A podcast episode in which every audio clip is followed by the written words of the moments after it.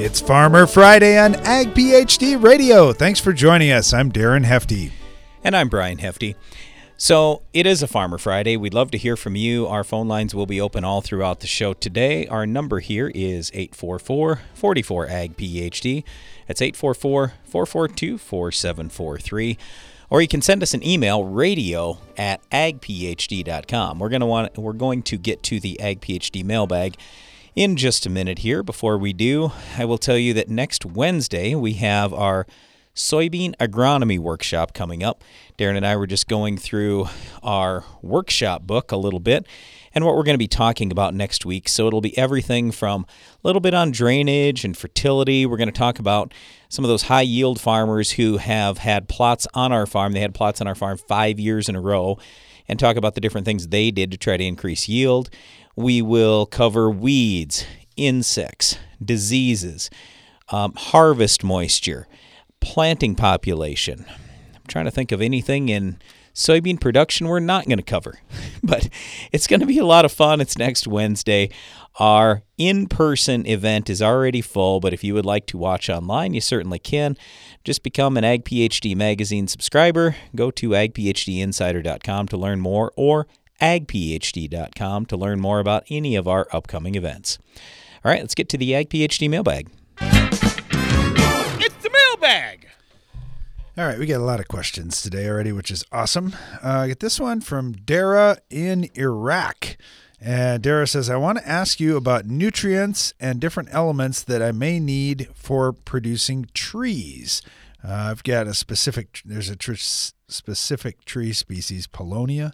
I'm not sure exactly what that particular tree is, but trees in general we can speak to. We we definitely have trees around our farm and and office and so forth. So, Brian, what would you say about trees? You just put in some new tree belts here.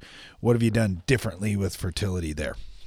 Well, the biggest thing with trees, and think about the tree. Uh, so, when you start thinking about almost any tree, your first thought is maybe leaves, but your second thought is what? It's that stalk, that stump, that um, enormous base that the tree is going to end up having over time. Well, to build that, just think about crop production. What do we talk about? What's most important with a corn stalk or a soybean stalk or, or, or wheat? It's potassium. So typically, we are going to encourage you to make sure your potassium levels are, I'm going to say, off the charts high at least 8% on a base saturation K test, and you've got to have a tremendous amount in terms of parts per million. Now, I don't know if it's light soil or heavy soil you're dealing with. If it's light soil, you certainly can pump more potassium in over time.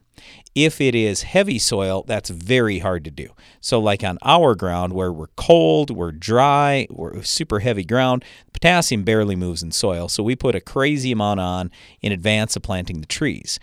But in your case, like I say, if you have light ground, you're obviously a much warmer climate, and if let's say you were going to be irrigating as well, then you certainly could put some potassium on each year for a while just to get that thing started. But you absolutely will see more growth out of that tree and a much better stalk if you have more potassium. So that's really number one. Beyond that, we just want the overall soil balanced. And by balanced, I mean we want a good level of calcium, like 65 to 75% in a base saturation test, and at least a lower level of magnesium, somewhere in the 12 to 20% range, ideally. Uh, you got to make sure you have micronutrients out there. You've got to have some sulfur out there. Uh, so it, it's all the standard kind of stuff we talk about here on the show every day. But yeah, potassium is the biggest thing that separates it when we start talking about trees compared to just normal annual crops. All right, thanks for the question. Thanks for checking out our program. Uh, Brian, get a, a s- couple of soil tests here, and then some some other variable rate maps, I believe, too. And I sent you an email copy in case you can't read those. Uh, I've been listening to your show for a while. This is from Brett, and I think he's Iowa here. He said, "Oh yeah, Iowa. Here we go. I farm heavy soil in Iowa, 25 to 37 CEC. Everything looks low compared to the numbers that you talk about shooting for on soil tests." And I'm wondering what would be some good goals for me. Here are some soils in an area that I'm going to be planting soybeans in, 6.7 pH, mid 40s in parts per million phosphorus. Uh, 225 parts per million K, but only 1.6% base saturation because the soil is heavy, and uh, typically high calcium soils in the upper 70s in base saturation. Neal Kinsey writes that potassium will be tied up if we try to build when our pH is over 6.5. Plan to attend your winter meetings. Just wondering what you think. Yeah, so first of all, with really heavy soil, it is a little bit more challenging. But we have to ask ourselves number one, why is it super heavy? And two, what can we do to make this ground better, obviously?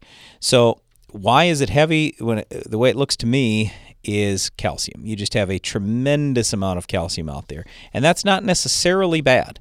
Okay, if you had crazy amounts of magnesium, that potentially could be problematic. So I'm not that worried about it. One of the biggest things that I would say is we've dealt with soils like this ourselves on our own farm, and sulfur becomes a real big key. I, I noticed just looking through your, your soil tests here, your sulfur levels are low. We can't have sulfur levels low in super high calcium ground. If I'll put it this way, if you get a fair amount of sulfur out there every year, what you're going to end up doing is you'll be starting to draw down that calcium a little bit, which will be a good thing because you're just, like I say, really, really high right now. Uh, and let's see, I don't even have your parts per million on calcium. I wish I had a complete uh, all all the information. I I don't have everything. But anyway, your calcium numbers, some are over 78% in terms of your base saturation test. So make sure you've got ample sulfur out there. And let's see, pH. Where was, uh, do I have pH on here, Darren? Oh, yeah, there it is. Your pH is perfect. You're at a 6.7. So don't get too worried about you can't build K. You can absolutely build K. Don't worry about it. You're fine. And in terms of your parts per million on K, I mean, 200, well, your average is 243. It may sound high. That's not high at all. That's high for low yielding crops. It's not high for big time crops. Get that K number up to 5, 600, then your base saturation K is going to be around 4%. You need to do that. That'll absolutely help yield. Well, stay tuned. We'll be right back after this. Give your corn a strong defense against stress throughout the season with Mycoapply Endoprime SC. Mycoapply Endoprime SC uses four specially selected species of mycorrhizal fungi to protect your crop against stress. That means more access to water and key micronutrients while building a healthy soil structure for stronger crops for years to come.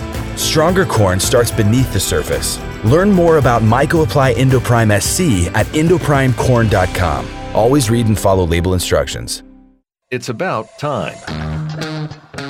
Applied at planting, new Xyway 3D fungicide from FMC delivers foliar disease protection from planting to harvest. Active ingredient flutriafol moves from the soil through the corn as it grows for inside out protection from roots to tassel. For season long protection, choose first of its kind in-furrow Xyway 3D fungicide. To learn more, call 815 362 7747 today. Always read and follow all label directions. Did you know soybean diseases like white mold and sudden death syndrome can survive in your soil even after rotating crops? Prevention of these diseases is a constant battle, and yield loss from an infection can be devastating. The right management plan makes all the difference. Keep your beans safe this spring with Heads Up Seed Treatment. Heads Up guards your seed from both white mold and SDS. Stay protected and profitable by asking your seed dealer for Heads Up. Learn more at headsupst.com. Success isn't just about maintaining your operation, how you make out for the season, or how much you can get from each acre. It's about doing precisely what needs to be done to feed your crop and grow your legacy. All the way down to the last drop. AgroLiquid Precision Crop Nutrition. Apply less, expect more. Find a retailer at agroliquid.com.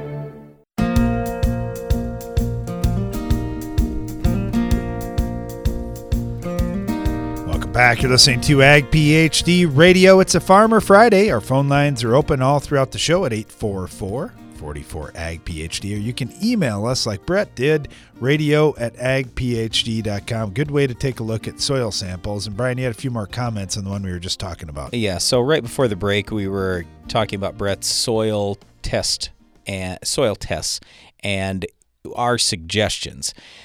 Couple couple last things, and I, I ran out of time there. When I looked at his Mehlich three numbers, that's equivalent to a P two. So a strong bray test uh, on the brays. So we want that number to be high. I mean, on my farm, if I'm not at 100, I'm going to be awfully sad. And he's at an average of 43, so he's really low. And then the next thing is, in relation to that, you got to have zinc up. So roughly, we're talking 10 to 1. With a P2, it's probably not uh, 10 to 1. It might be closer to 12 to 1 or 15 to 1. But the point is, he's only at one part per million of zinc. That's too low. Copper's less than one part per million. Need more of that. Boron's less than one part per million. Need more of that. And then the other thing that a lot of people will ask us, they go, hey, wait, my magnesium here is only at 7%. Now, this is a heavy soil. So there's a fair amount of magnesium out there. We have to assume. I don't know that I have. Oh, yeah, I do have parts per million. On average, his parts per million are probably 350. Okay, so it's pretty good.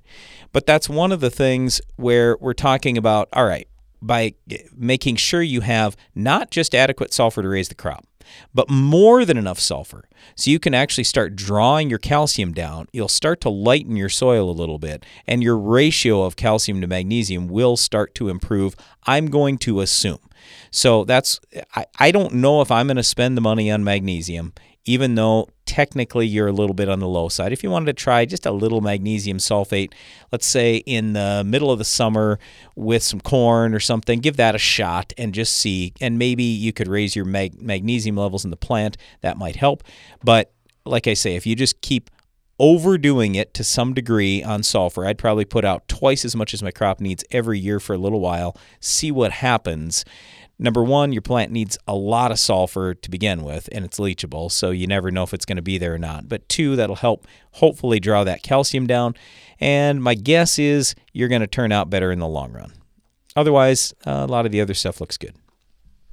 All right, thanks for the questions. Look forward to to seeing you or talking to you with more questions at the workshops coming up this winter. By the way, if you're interested in coming to an Ag PhD agronomy workshop, Brian talked about it just a little bit ago. We we don't have any more room for the in-person version, but you can catch the virtual version live on February 3rd. So just check that out at agphd.com.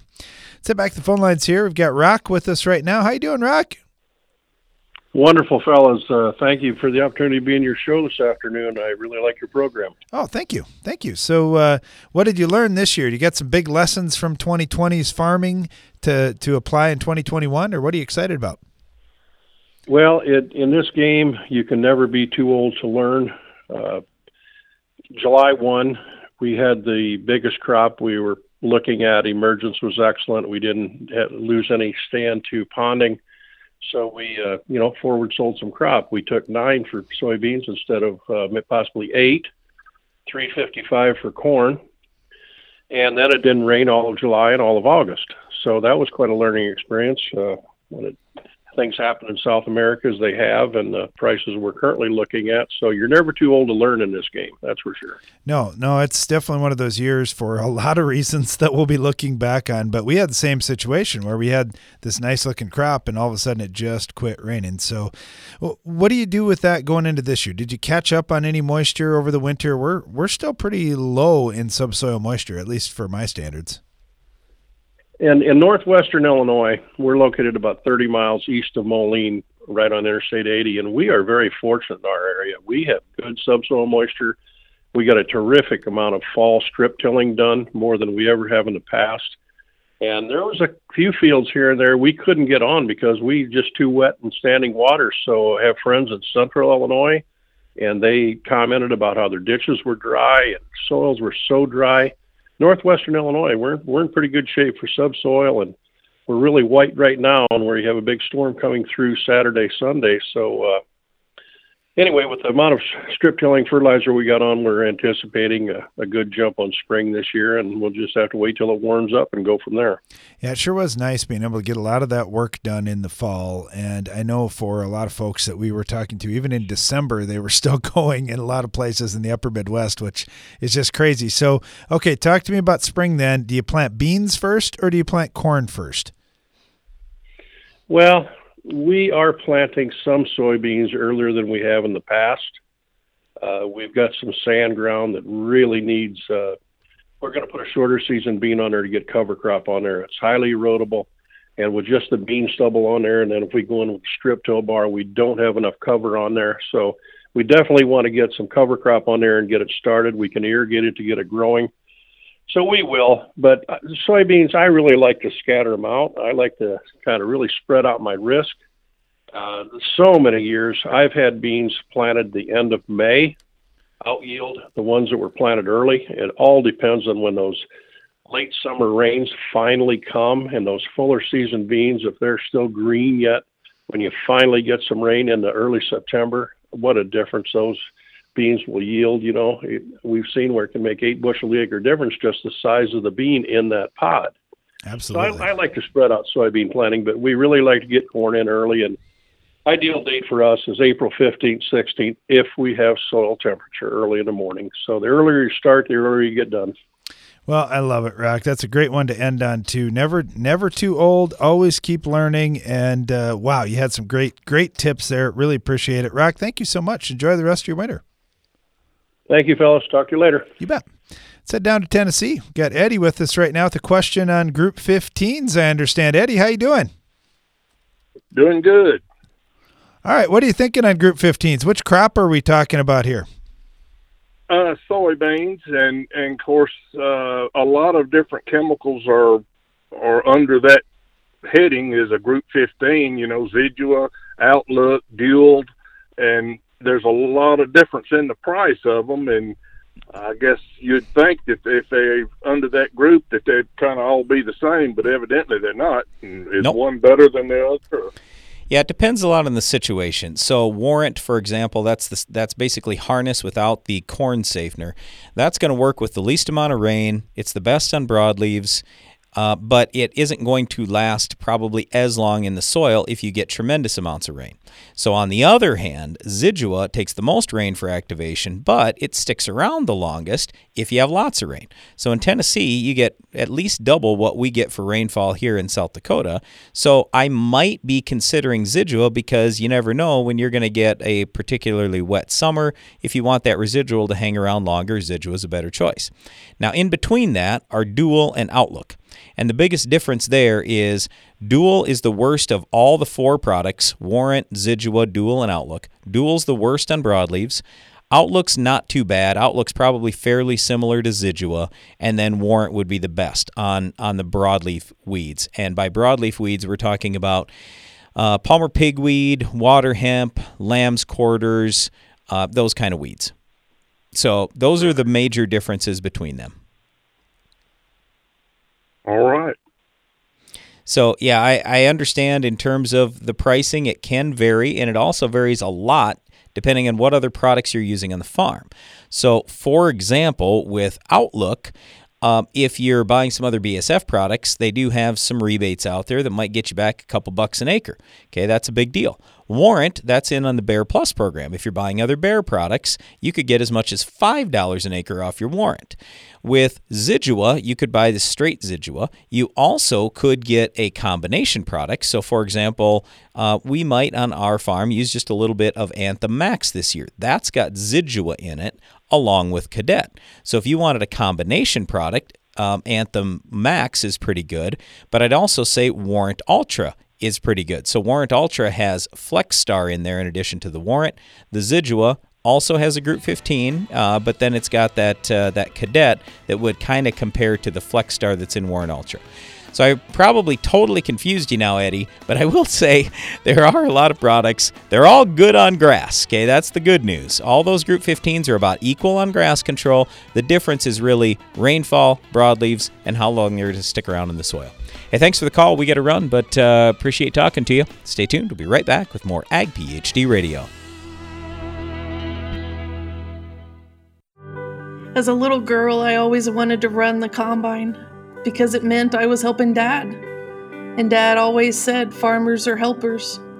I'm teaching that to my daughters that farmers help our family, our neighbors, and our community. It's what I do at work. I help farmers get the equipment they need. My name is Kim. I'm a farmer and I work for Case IH. Case IH, built by farmers. Give your corn a strong defense against stress throughout the season with MycoApply Endoprime SC. MycoApply Endoprime SC uses four specially selected species of mycorrhizal fungi to protect your crop against stress. That means more access to water and key micronutrients while building a healthy soil structure for stronger crops for years to come. Stronger corn starts beneath the surface. Learn more about MycoApply Endoprime SC at endoprimecorn.com. Always read and follow label instructions. It's not about how quickly you come out of the gate with nitrogen fertilizer, but how strong you finish the race. High Striker uses patent pending chemistry to stabilize your nitrogen in a form that lasts longer in your crop's root zone. Because for high yields, your nitrogen must last longer, so you can finish the season stronger. Visit agrotechusa.com to learn why so many growers are going the distance with High Striker treated nitrogen. Revytek fungicide from BASF has been specifically developed for the selective soybean grower who doesn't compromise. If you think good is good enough, if you're okay with just achieving rather than overachieving, if average is your goal, this is not the fungicide for you. Revytek fungicide, brand new chemistry, three no excuse modes of action, zero modes of compromise. Sounds like the fungicide for you. Revytek fungicide from BASF. That's smart. Always read and follow label directions. You deserve to have a building that will last for generations. With more than 110 years of experience and thousands of satisfied customers, Morton Buildings is the industry leader you can trust. Unlike other construction companies, you work with Morton Buildings craftsmen from conception to completion. There's no better time to buy. Lock in your new building for 2020 today. Contact your local Morton sales office or visit mortonbuildings.com. Each year brings new and unique challenges to farming, and your operation needs to constantly adapt to meet them. That's why at Ag Biome, we're working every day to bring you new and better solutions, microbial based solutions that protect your crop and help it reach its full potential. To learn more about how we're doing it, visit agbiome.com. That's A G B I O M E.com. Ag Biome, feeding the world responsibly, partnering with microbes for human benefit.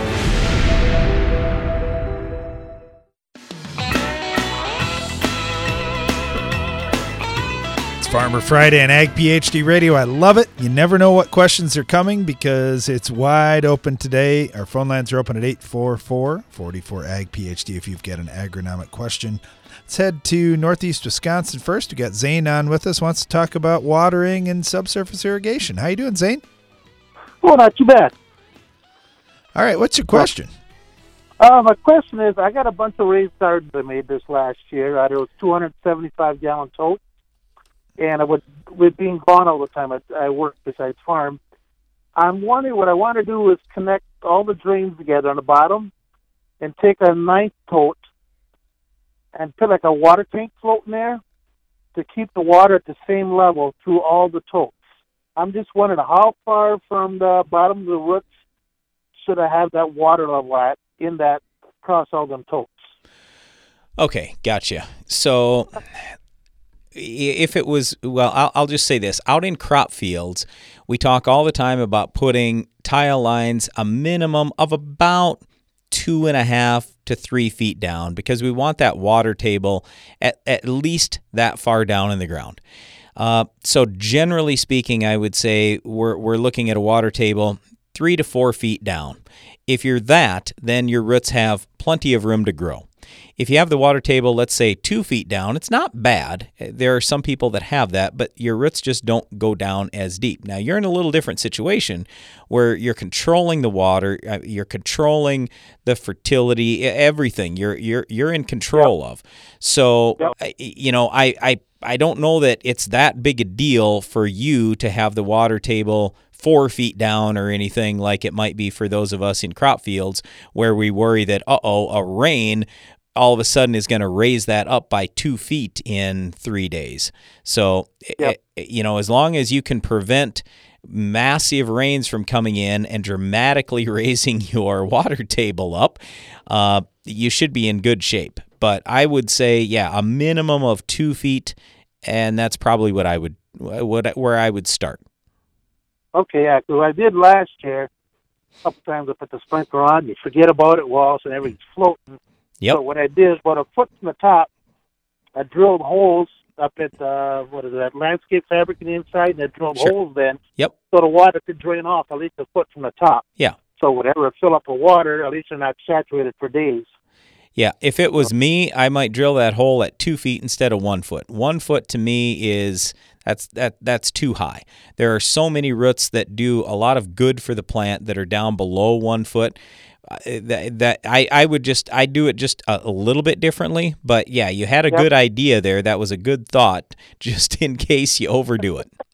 well, that's I did it after do it did it the second time. I knew I had to do something different. Yep. Now, first time I did it, I didn't realize how quick Oh yeah. deal was brought on. I mean, 20 minutes. Yep. First, the soil's so dry, it's coming away from the edges. Put the sprinkler on for 20 minutes, all of a sudden water's to the top. and Yep. Yeah. Yep. So, All right. all right, sounds good. Thank you. You bet. Good luck, Thanks, Zane. Zane. Really appreciate Yep, it. Yep, thanks. Let's get to uh, Dean down in Mississippi. Dean, how are you doing? Doing pretty good. How about you guys? We're doing well. All right. So when does uh, when does farming start? When does planting start for you in Mississippi? Well, last frost date is April 15, uh, or well, it's actually 13, I think. But we're going to try to have corn in the ground. We we didn't uh, we didn't work our corn. We didn't chisel our corn ground this year. We we ended up cutting our beans in pretty dry conditions, so we ended up just rebedding. So we're going to have it's going to dry out a lot sooner. So we're going to try to put some corn in the ground very tail end of March. Hopefully, hopefully have it up shortly after that last frost date, maybe even a little sooner. Yeah. Maybe even a little bit before it. Yeah, it'll be interesting to see how that plays out for you. I, I know a lot of growers around the country that we talk to are are playing with those planting dates a little bit, and especially when prices are up, they get kind of excited about a number of things. But my dad always said you'd you'd really ideally just want to plant once. that would be really good. But Yeah. Oh well, that's for sure. Our biggest push here is we get southern rust, but if we plant early, very early April, late March, we get in. We're past visit. We're past maturity by the time uh, by the time the southern rust hits, and so it saves us. I have I have flown on fungicide before uh, with late planting dates and early planting dates, and it makes a difference on the late ones. You know, I'm talking like very first of May.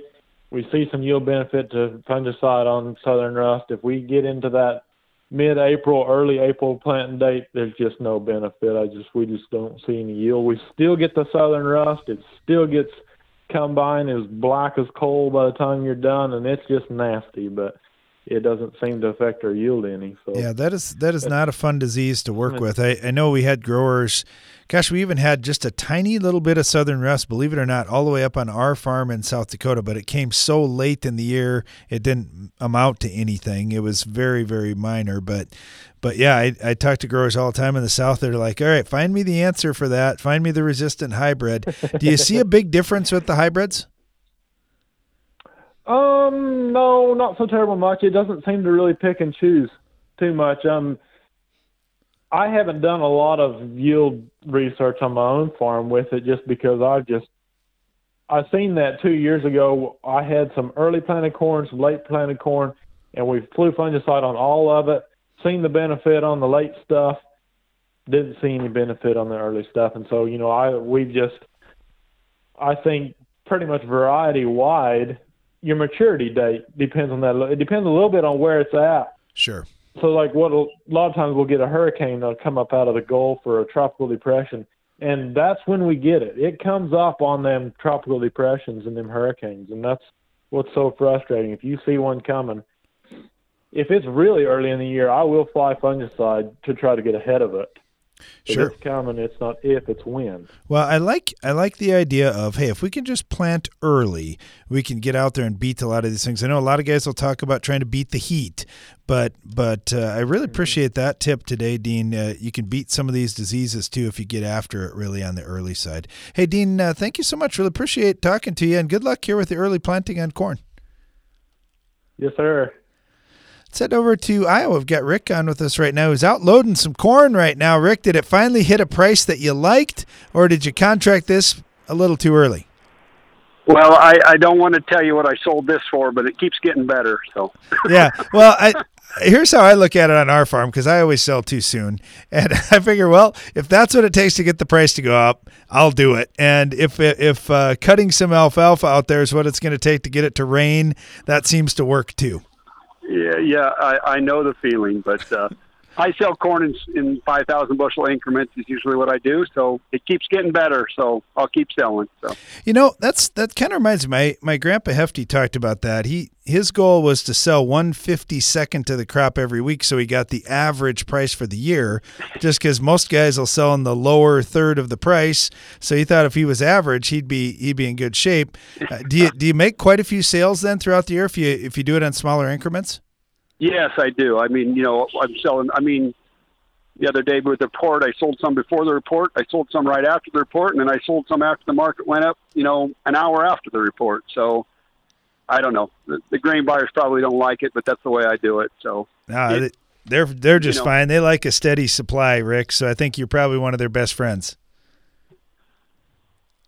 it seems to work. So, you know, you never you never hit very many home runs, but you you hit a lot of singles. So, Okay, so if you're loading corn right now, talk to us about grain condition then. We've had a, an above normal temperature winter, but hey, you're still in Iowa, so it's still cold. Is the grain holding pretty good? Quality really good? It, it's it's outstanding right now. We we cored everything. Uh, December, you know, I try to go around and get get the cores pulled out all the bins, and now we're, you know, going around and pulling some more out of each of them. Just, I, I think it really helps to move a little grain. If you do have a spot started, it it helps out, and you get a look at all the bins, and just seems to work. So. Yeah, absolutely. Those are great tips. And I, I do like that about selling a little bit here and a little bit there. I mean, it takes a little bit of work getting, it, getting a small amount out of every bin, but man, it sure pays off when you don't have spoilage and loss. Hey, Rick, thank you so much. Really appreciate talking to you. Be safe around those grain bins and, and uh, look forward to talking to you again sometime. All right, you guys take care. Yeah, thanks. It's Farmer Friday on Ag PhD Radio. We're taking your calls and agronomic questions at 844 44 Ag PhD. We'll be right back after this.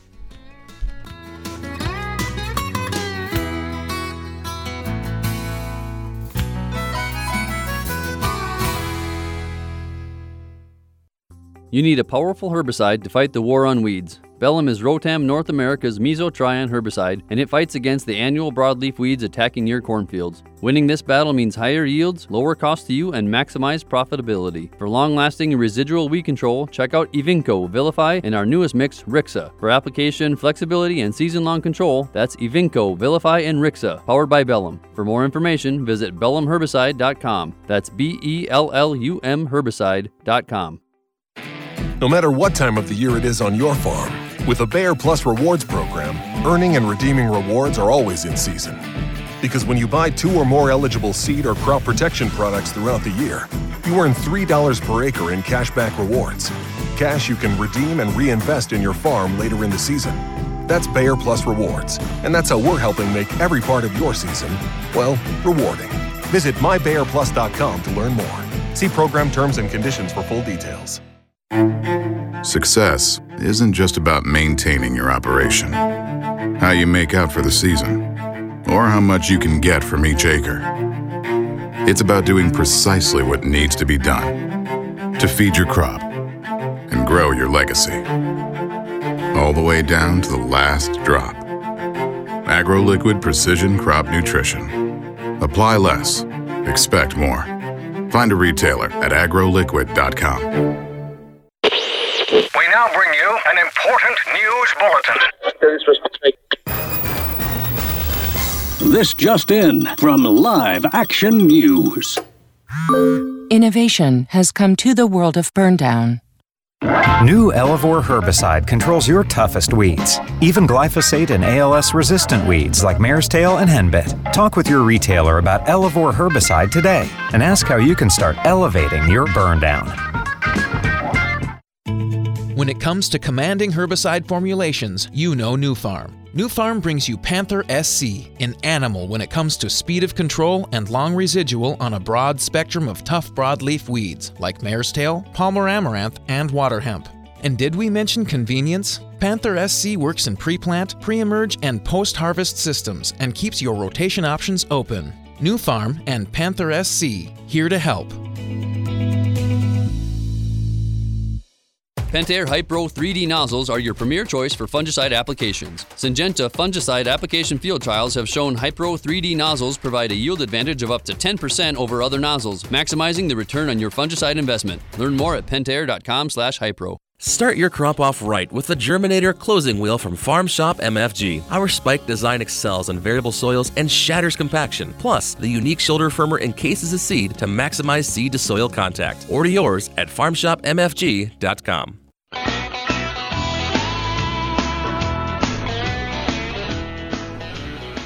Welcome back. You're listening to Ag PhD Radio on a Farmer Friday, taking your calls and agronomic questions at 844 44 Ag PhD. We've got Keith with us right now in Illinois. Keith, how are you today? I'm doing all right, Darren. How are you?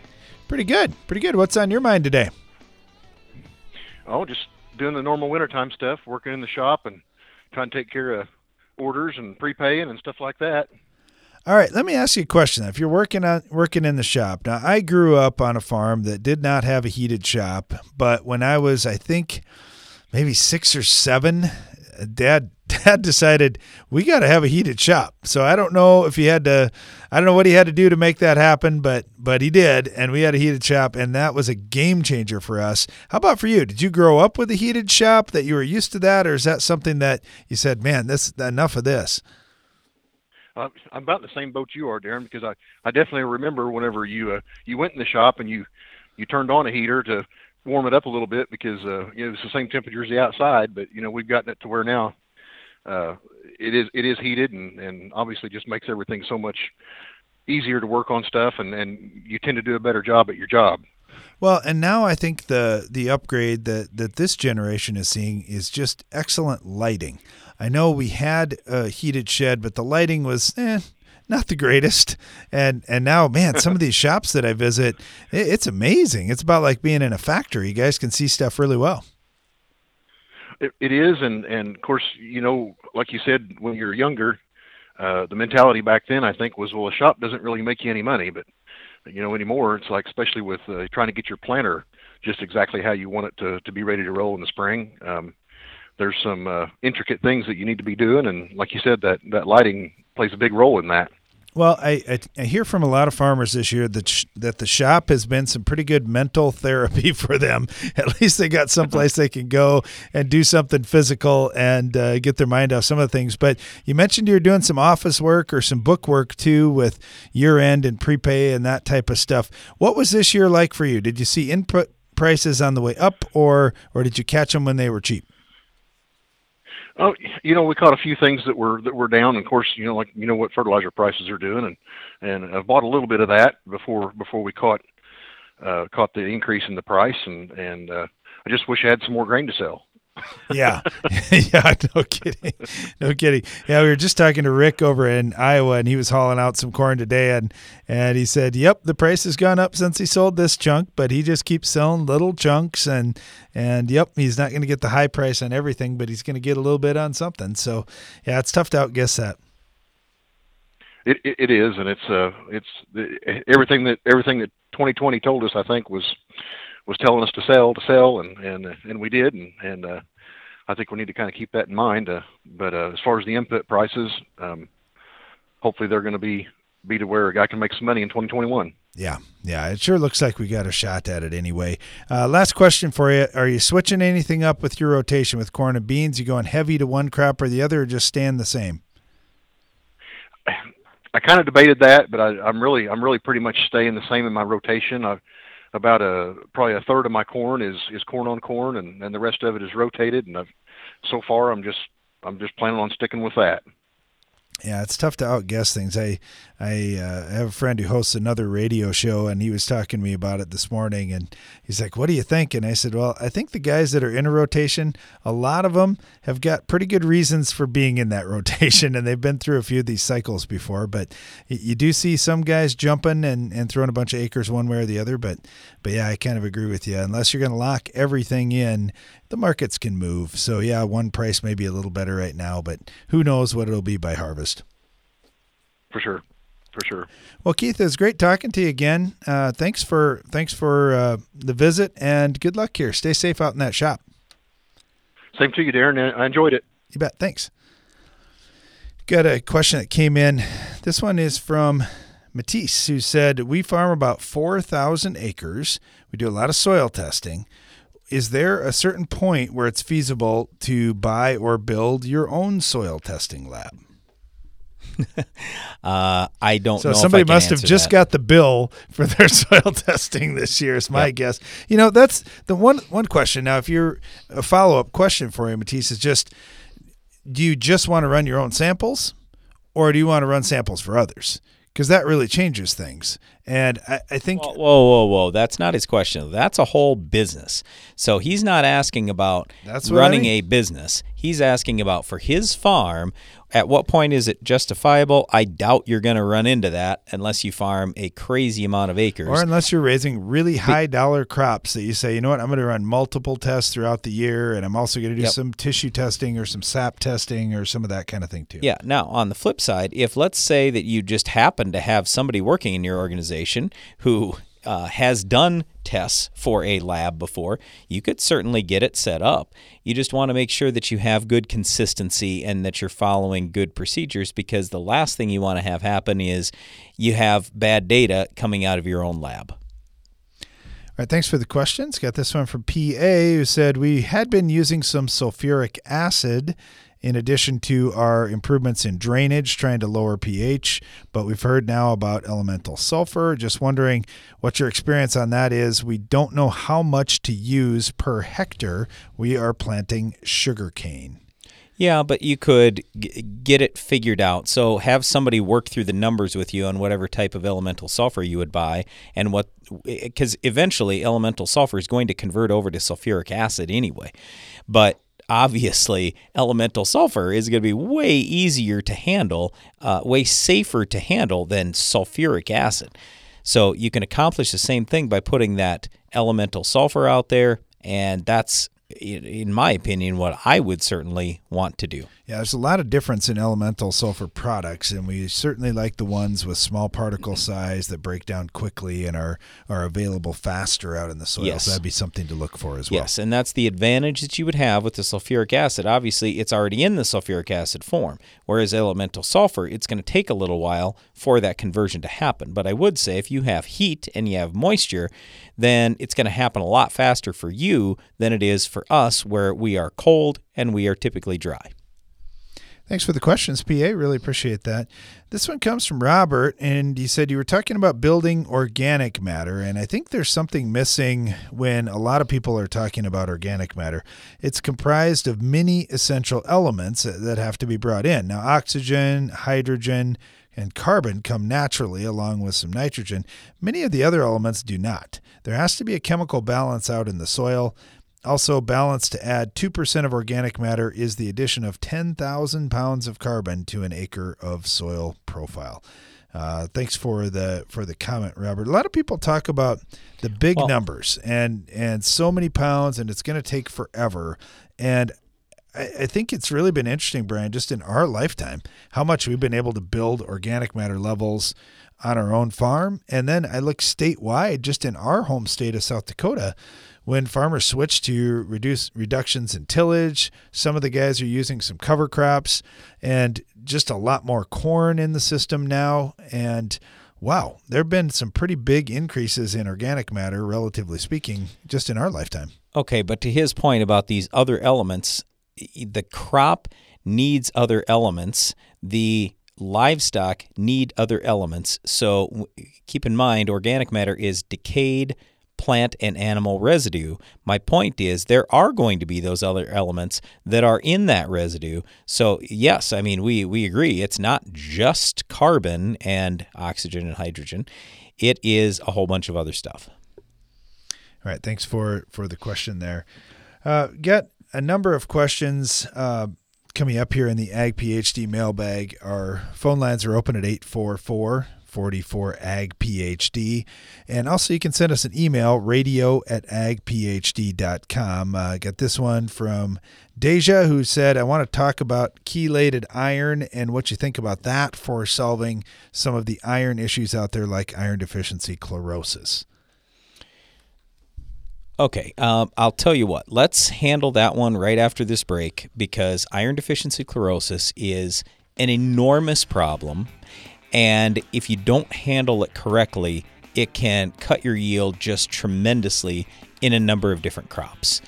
And the funny thing, well, not, not exactly funny, the ironic thing is it's not that your soil is short on iron. It's not. So we'll explain that coming up right after this on Ag PhD Radio.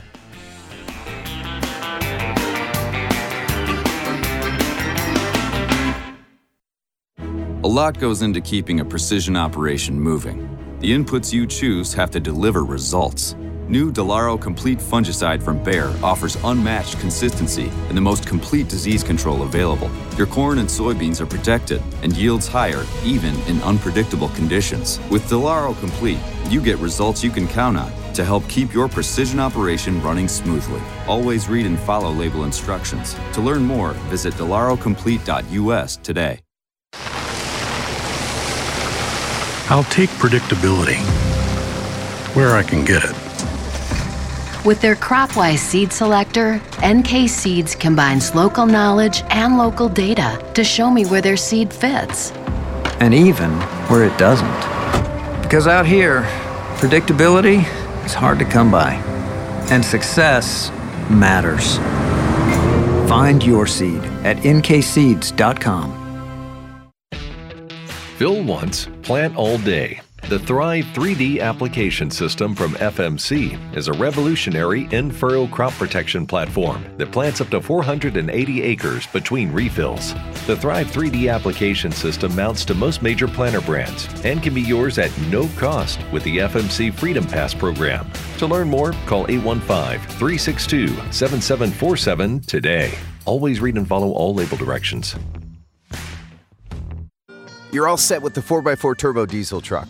How about some options? Spray and bed liner? Absolutely. Tailgate step and Nerf bars? Gotta have them. Tie down hooks and stainless steel toolbox? You know it. Tinted windows? Of course. Options are good. That's as true in the field as it is with your pickup. In addition to taking care of tough weeds, new Open Sky herbicide gives you more rotational choices than ever before and an easy to handle formulation.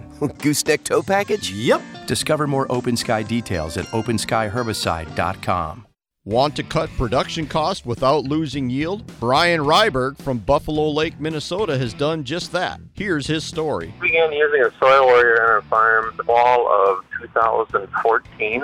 We've seen many benefits from better water infiltration, a lot less hours on equipment, fuel, able to reduce our fertilizer side. So it's really simplified our operation. See what makes Soil Warrior different and better at soilwarrior.com. Wherever you go, whatever you're doing, whenever you want. Farm your way with Case IH AFS Connect. Now you can farm, share data, and manage your fleet however, whenever, and wherever you want. Learn more at caseih.com slash farm your way.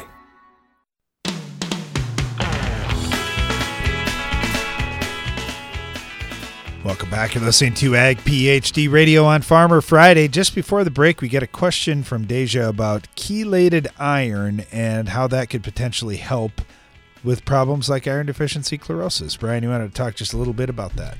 Yeah. So, first of all, iron deficiency chlorosis happens when soil pH goes above 7.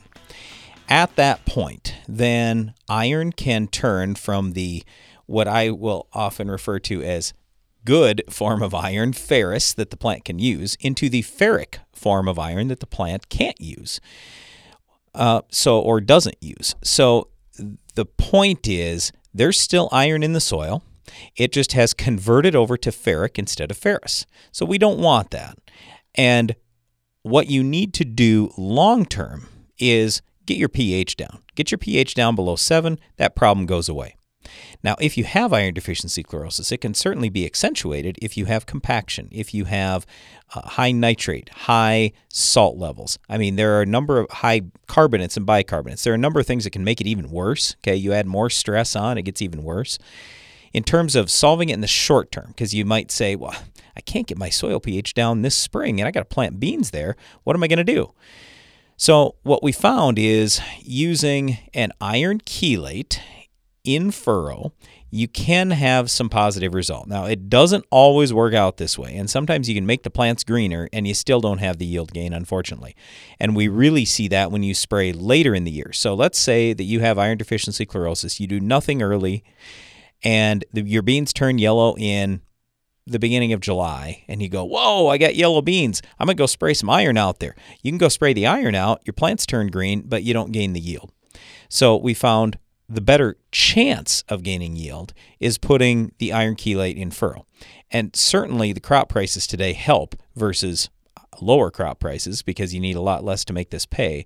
And these iron chelate products, they're pretty expensive. So, uh, and Darren, what's the what's the form? Uh, EDDHA. Thank you. I, I keep forget. I always forget how many D's it is in there. But anyway, yeah, EDDHA, and uh, look for that, and he should be in pretty good shape. All right. Uh, thanks for the question. We appreciate that. Uh, get this one from Cody in Minnesota. And they're wondering is it okay to have silage corn in the same field year after year, or should they be rotating in corn for regular grain harvest to keep the leaves and stalks in the field? It's interesting because we're looking at this exact same thing on our farm. A small dairy next to us got bought out by a larger dairy, and we're going to be producing a lot of silage for them. Well, I like it. That's good. And I don't mind going corn on corn. There's no problem with that. But we have one field this year that's been silage two years in a row now we're putting it back to grain corn for a year. Okay, so I I do think that is a good idea. It is possible to deplete your soil's organic matter very slowly uh, over time. If you you know even if you are let's say going no till, if you take all that residue off, it's still possible to deplete that soil's organic matter, although it doesn't happen real fast. But if you just every once in a while keep a regular grain rotation in there, and again, the big key for organic matter, because that's usually what everybody, everybody gets worried about, the big key is reducing tillage.